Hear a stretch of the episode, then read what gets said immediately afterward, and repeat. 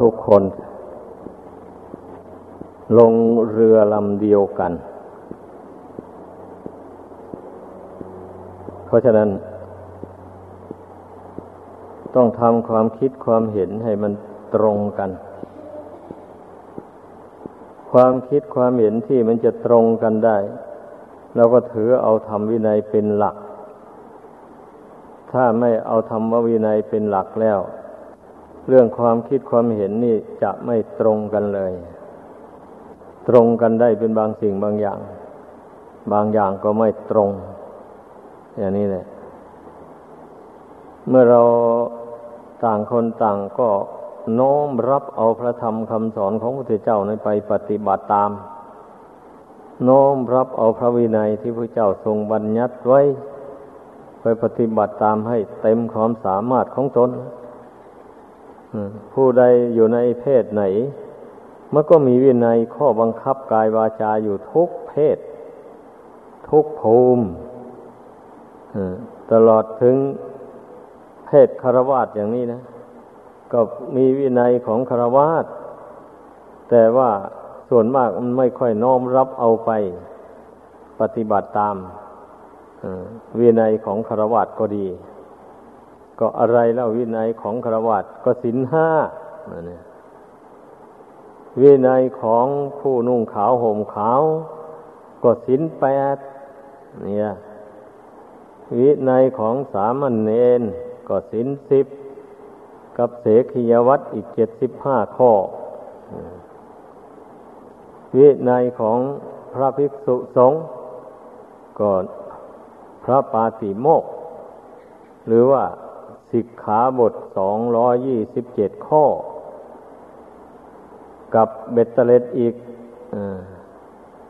ซึ่งเกี่ยวกับอาบัตทุกกฎบ้าง ทุกภาสิทธ์บ้าง ไม่ได้นำมาสวดทุกกึ่งเดือน อันหมูนี่มีอยู่เราต้องศึกษาให้รู้ให้เข้าใจวินัยเหล่านี้ แล้วก็พยายามปฏิบัติตาม โดยความเต็มใจจริงๆนั่นเนี่ย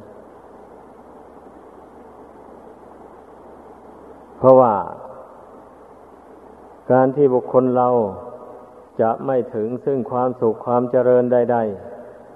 ๆในโลกนี้ก็ดี โลกหน้าก็ดี ก็เพราะเหตุว่าไม่ได้สำรวมในวินัย ไม่ได้ประพฤติตนให้เป็นธรรม นี้แหละ มันเป็นเหตุอะเมื่อไม่เคารพต่อวินัย แล้วมันก็ไปทำบาปกว่านี้นั่นเองเพราะถ้าหากว่าทำนอกวินัยออกไปแล้วเป็นบาปนั่นเองมันเป็นอย่างนั้น ถ้าประพฤติกายวาจาอยู่ในกรอบแห่งวินัยนี่ ของตนของตนแล้วเนี่ยผู้นั้นไม่ได้ทำบาป เมื่อไม่ไม่เมื่อไม่มีบาปติดตัวไปแล้ว ถ้ายังเกิดอีกอยู่มันก็เกิดดี นี่นะ มีอายุวันนะสุขะพละปฏิพานธนสารสมบัติ อะไรเพียบพร้อมไปหมดอานิสงส์แห่งความดีที่ตนกระทำบาปกรรมไม่ได้ไม่ได้สร้าง มันก็ไม่ได้ไปทำลายความสุขของผู้นั้น เพราะผู้นั้นทำแต่ความดี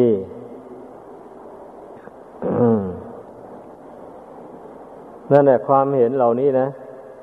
ต้องให้มันตรงกันสำหรับชาวพุทธทั้งหลายนะต้องพยายามทำความคิดความเห็นนี้ให้ตรงกัน ก็จึงจะชื่อว่าเป็นพุทธบริษัทเดียวกันคำว่าบริษัทสี่นี่ ก็หมายเอาภิกษุสามเณรทายกทายิกา นี่รวมเข้าก็เป็นสี่เราสี่เรานี่แหละ ต้องลงเรือลำเดียวกัน คือหมายความว่าเราเพียรพยายามสั่งสมบุญกุศล อย่างเดียวกัน เพียรพยายามละบาปอย่างเดียวกัน ไม่ใช่แตกต่างกัน แต่ว่ามันก็แตกต่างอยู่ว่างแหละ อันบาปของพระภิกษุมันก็มีส่วนหนึ่ง บาปของสามเณรก็มีอยู่ส่วนหนึ่ง บาปของทายกทายิกา มันก็มีอยู่ส่วนหนึ่ง แต่ว่าบาปที่เป็นหลักแท้ๆหลักใหญ่แท้ๆก็มีอยู่ห้าประการ ได้แก่ ฆ่าสัตว์ลักทรัพย์ประพฤติผิดในกามกล่าวมุสาวาทดื่มสุราเมรัย กัญชายาฝิ่นเฮโรอีนมูนี่อันนี้เป็นหลักของบาป หลักใหญ่แท้ๆอันนี้นะอันนั้นทุกเพศทุกคนทุกชั้นทุกภูมิต้องเป็นผู้เว้นจากบาปเหล่านี้ให้ได้ เมื่อเว้นจากบาป เหล่านี้ได้แล้วก็เว้นจากบาปส่วนอื่น ๆ ซึ่งเป็นข้อบัญญัติประกอบ ประกอบกับบาปห้าอย่างนี้แหละมันมีอยู่นี่ข้อบัญญัติที่พระพุทธเจ้าทรงบัญญัติไว้เช่นบัญญัติประกอบเกี่ยวกับการฆ่าสัตว์ หมู่นี้นะฆ่าสัตว์นี่ ก็เช่นฆ่าสัตว์มนุษย์ ถ้าแกล้งฆ่าสัตว์มนุษย์ให้ตายอย่างนี้ก็เป็นโทษหนักขาดจากความมีภิกษุอย่างนี้แหละ ถ้าฆ่าสัตว์อมนุษย์ เช่นพวกนาคพวกครุฑพวกอสุรกายอะไรหมดเนี่ยเป็นนาบัตทุนละใจ ถ้าฆ่าสัตว์ดิรัจฉานธรรมดานี่เป็นนาบัตปาจิตตี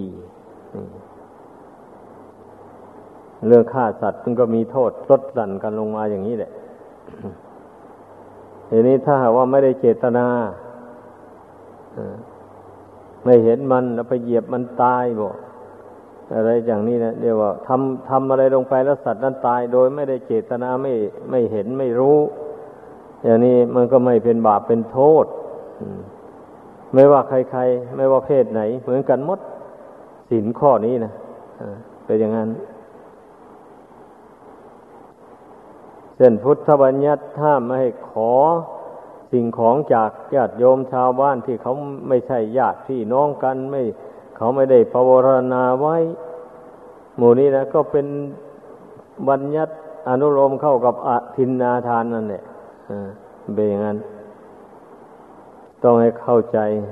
เพราะฉะนั้นจึงว่าบาปใหญ่แท้ๆหลัก หลักของบาปใหญ่แท้ๆมันมีอยู่ห้าประการนั่นเอง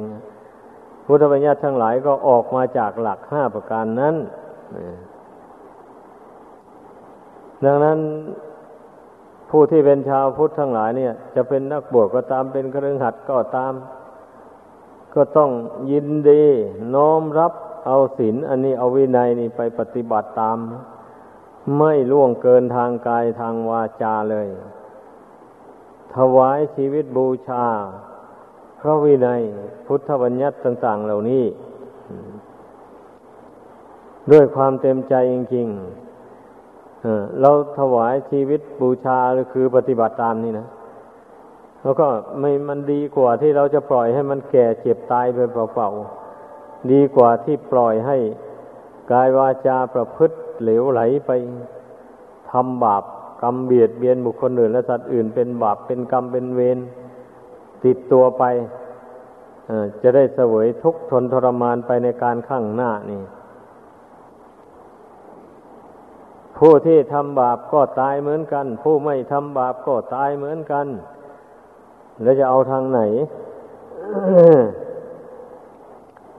นั่นแหละผู้มีปัญญามันก็บอกว่าไม่ทำบาปนั่นแหละดี เพราะว่าตายแล้วมันจะไม่ได้ไปสู่ทุกข์ มันจะไม่ได้เสวยทุกข์เป็นผลบุคคลทำบาปก็แก่เจ็บตายเหมือนกัน แต่ว่าผลที่จะได้รับต่อไปเบื้องหน้าก็คือความทุกข์ เพราะบาปมันจะติดตามสนองอำนวยความทุกข์ให้ต่อไป นี่มันเป็นอย่างนี้อันชีวิตของมนุษย์เรานี่นะ ไม่ใช่มันเกิดมาลอยๆ มันมีเหตุมีปัจจัยนำมาเกิดขึ้น แต่คนธรรมดาสามัญนนี่ไม่สามารถที่จะรู้เหตุปัจจัยแห่งชีวิตที่ได้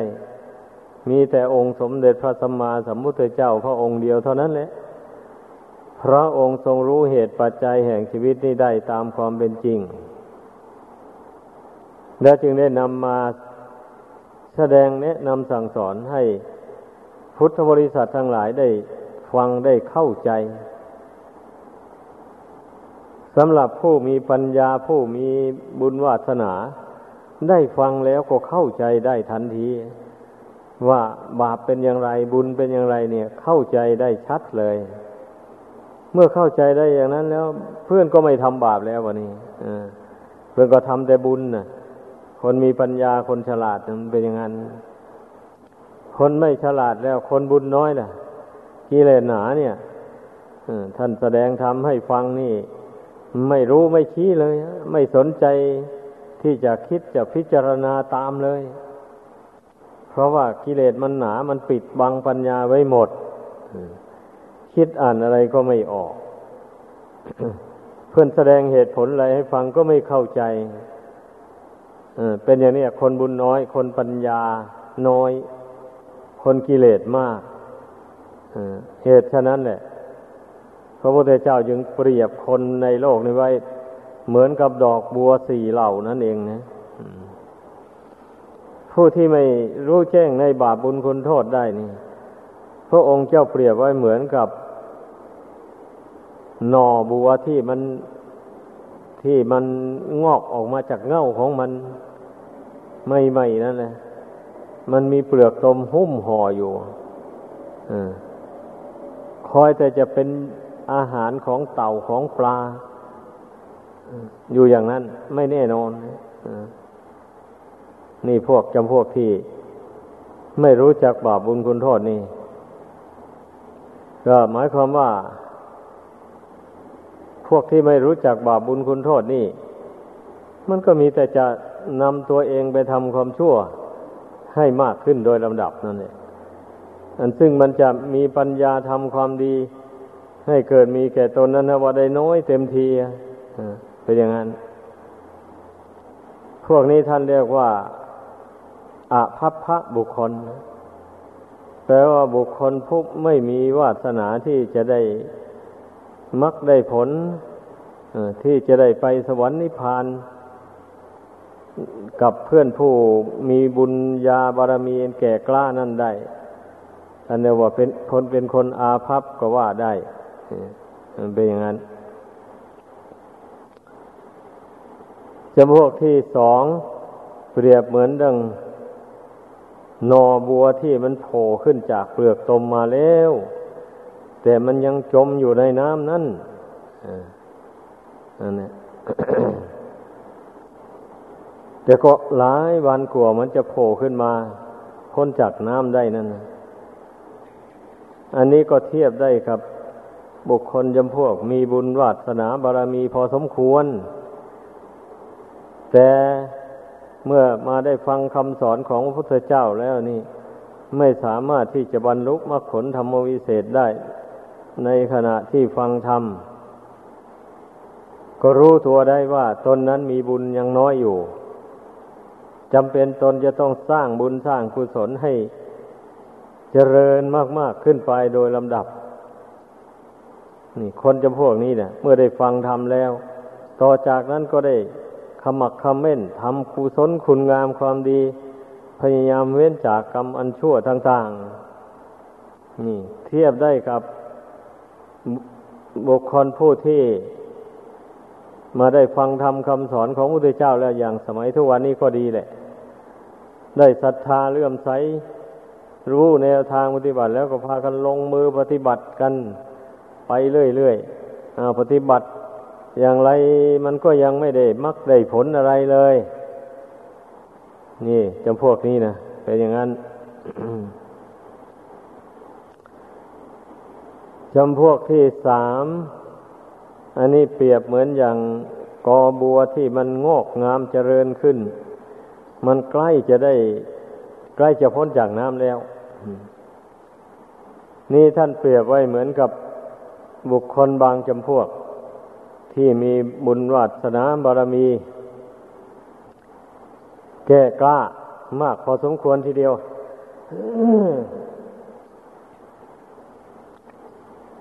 คนเหล่านี้นั้นพอได้ฟังธรรมะคำสั่งสอนของพระพุทธเจ้า ซึ่งพระองค์ทรงแสดงชี้แจงเหตุผลต่างๆ ให้ฟัง แล้วอย่างนี้จบลงนี่ก็สามารถได้บรรลุมรรคผลธรรมวิเศษได้จำพวกที่สามนะนี่นะอันนี้เหมือนเปรียบเหมือนอย่างดอกบัวที่มันใกล้จะพ้นน้ำอยู่แล้วทีประเภทที่สี่เปรียบอุปมาเหมือนอย่างดอกบัวที่พ้นจากน้ำแล้ว คอยแต่จะรับแสงพระอาทิตย์เท่านั้น พอได้รับแสงพระอาทิตย์ก็บานทันทีเลยฮะคนจำพวกนี้เรียกว่าเป็นคนมีบุญวัฒนาบารมีแก่กล้ามมากทีเดียว แล้วก็เป็นคนมีชาวนาจิตไวที่สุดถ้าว่าเปรียบกับนักเรียนนักศึกษาอย่างนี้นะ ก็เรียกว่าเป็นนักศึกษาที่เด่นกว่าเพื่อนทั้งหมด สอบได้เปอร์เซ็นต์สูงเก้าสิบเก้าเปอร์เซ็นต์นู่นแหละ หรือบางอย่างก็ร้อยเปอร์เซ็นต์นู่นแหละเป็นงั้น เพราะว่าจำพวกที่สี่นี่ เมื่อพระศาสดาทรงแสดงธรรมบาทพระคาถาพระคาถาเดียวเท่านั้นน่ะจบลง ท่านได้บรรลุมรรคผล ธรรมวิเศษเลยเรียกว่าบรรลุอรหัตผลเลยทีเดียว เนี่ยจำพวกนี้แต่ว่าลำดับนี้ก็ไม่ถูกหรอก ต้องลำดับ แต่จำพวกนี้ไปเป็นลำจำพวกที่หนึ่งไปจนถึงจำพวกที่สี่นนแต่ว่าก็คงไม่เป็นไรหรอกนี่คนเราเนี่ยมันมีนิสัยวาสนาบารมีมาก น้อยกลัวกัน เป็นลำดับไปอย่างนี้แหละ ฉะนั้นทุกคนในพึ่งพาพิพากันพิจารณาดูตนของตนว่าตนนั่นน่ะ มีอุปนิสัยวาสนาบารมีมากน้อยเพียงใด นี่ อันเรื่องอย่างนี้นี่เป็นหน้าที่ของเราทุกคนที่จะต้องพิจารณาตัวเอง มันก็รู้ได้ตอนภาวนาแหละ ทันภาวนานั่นทำอย่างไรอย่างไรจิตก็ไม่ลงอย่างนี้ มันคอยแต่จะเฉไปทางอื่นอยู่ภาวนายากแสนยากเพราะว่าจิตจะรวมลงไปข้างหนึ่ง ได้นี่ก็ทบแย่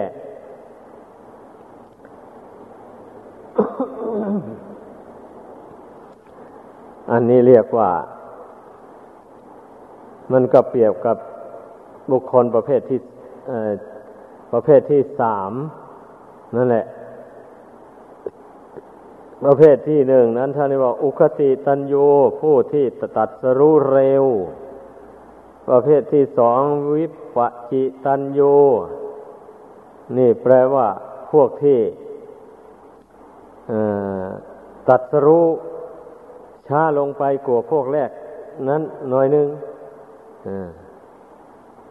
พวกที่สามเนยยะบุคคล ประเภทที่สามนี่แปลว่าพวกนี้จะต้องได้ปฏิบัติฝึกตนทรมานตนต้องฟังต้องสนใจในการฟังการเรียนการจำการประพฤติปฏิบัติ ทรมานตนไปให้เต็มที่ อินทรีย์จึงจะแก่กล้าขึ้นไปได้ แต่ว่าประเภทที่สามนี่ ผลสุดท้ายก็ได้บรรลุมรรคผล แต่ส่วนมากก็มักจะบรรลุมรรคผลขั้นต้นนั่นแหละ ขั้นที่สองนี่แหละ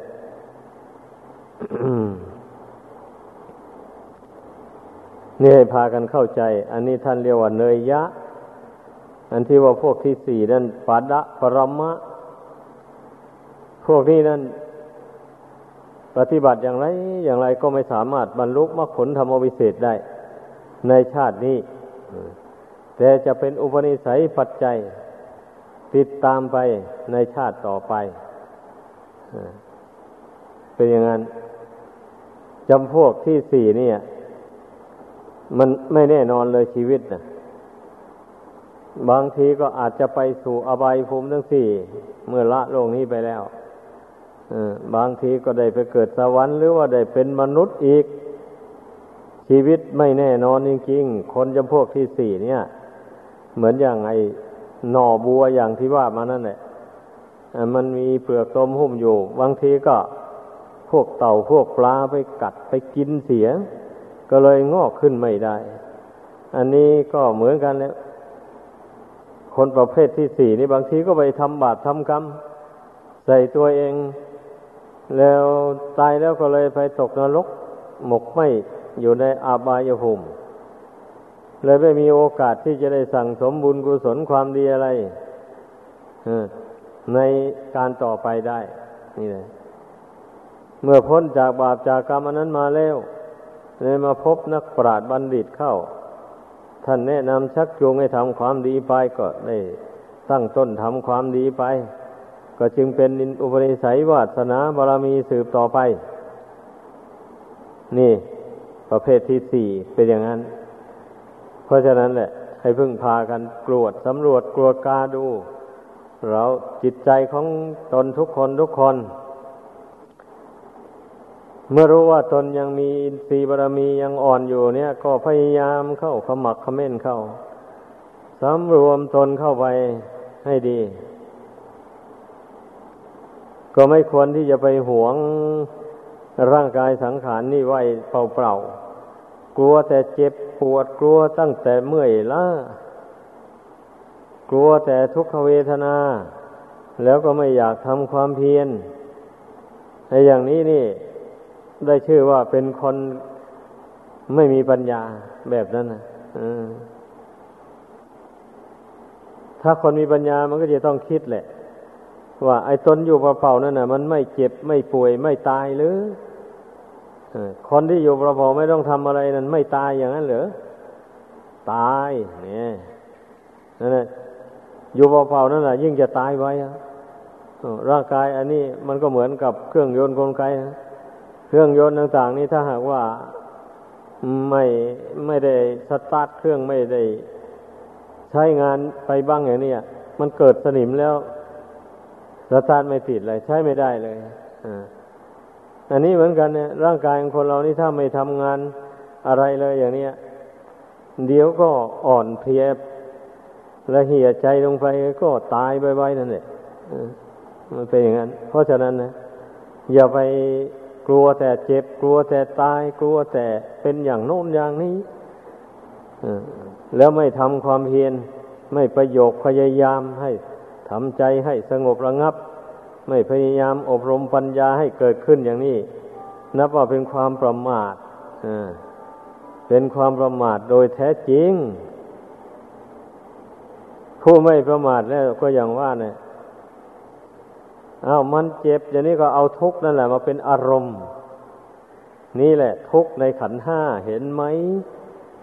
เมื่อไรเราถึงจะเบื่อนาย ยังจะมาพอใจอยู่กับขันห้านี่หรือ มันเจ็บอยู่อย่างนี้แหละ มันเป็นทุกข์มันร้อนมันหนาวมันเป็นอะไรแปรผันวันไหวอยู่อย่างเนี้ยแล้วยังจะมายินดีพอใจกับมันอยู่เหรอนี่ก็เอาทุกข์นั่นนะเป็นอารมณ์แล้วก็สอนใจตัวเองเข้าไป ใจนี่เมื่อปัญญาสอนเข้าไปแล้ว มันก็เห็นชอบสิมันก็เห็นแจ้ง เมื่อเห็นแจ้งก็เบื่อหน่ายในทุกข์เลยแบบนี้นะ เมื่อมันเห็นว่ามันเป็นทุกข์เพราะมายึดมั่นอยู่ในขันห้านี่แหละเช่นนี้มันก็หัดปรงวางขันห้านี่ลงไป เลื่อยไปอย่างนั้นเนี่ยภาวนาทีไรก็นึกปรงขันห้านี้แหละ อย่าไปนึกอย่างอื่นสอนใจตัวเองให้ปล่อยให้วางขันห้านี้ แล้วให้ใจสงบนิ่งพร้อมด้วยความรู้แจ้งเห็นจริงอยู่ นี่ภาวนาทีไรก็ให้กำหนดลงไปอย่างนี้ เพราะว่าจิตใจมันยังยึดมั่นถือมั่นอยู่ในขันห้านี่ โดยที่ตนไม่รู้เลยนะ ไม่รู้ว่าจิตใจนี่มันยึดมั่นขั้นเผื่อว่ามันรู้แจ้งว่าใจนี่มันยึดมั่นถือมั่นในขันห้าอยู่มันถึงเป็นทุกข์อย่างนี้ มันพ้นแล้ว มันพ้นจากความยึดถือแล้ว ถ้ามันยังยึดถืออยู่นี่มันไม่ค่อยรู้แจ้งเท่าไรหรอก แต่ว่าเราก็เดาเอาเลยเดาว่าจิตนี่มันยังยึดถืออยู่ เพราะว่ามันวันไหวอยู่นี่เนี่ย เรารู้เอาตรงนี้รู้ว่า รู้ได้ว่า จิตวันไหวอยู่ นี่ ถ้าจิตวันไหวอยู่นี่ก็แสดงว่าจิตยังยึดมั่นอยู่ในขันห้านี้อยู่ ถ้าเห็นแจ้งชัดว่าจิตไม่วันไหวต่อทุกข์ต่อสุขต่อความแปรปรวนของขันห้านี้แล้วอย่างนี้ มันก็รู้แจ้งได้เลยว่าจิตนี้หลุดพ้นจากขันห้านี้แล้วด้วยอำนาจแห่งปัญญา ดังแสดงมา สมควรแก่เวลา ขอยุติลงเพียงเท่านี้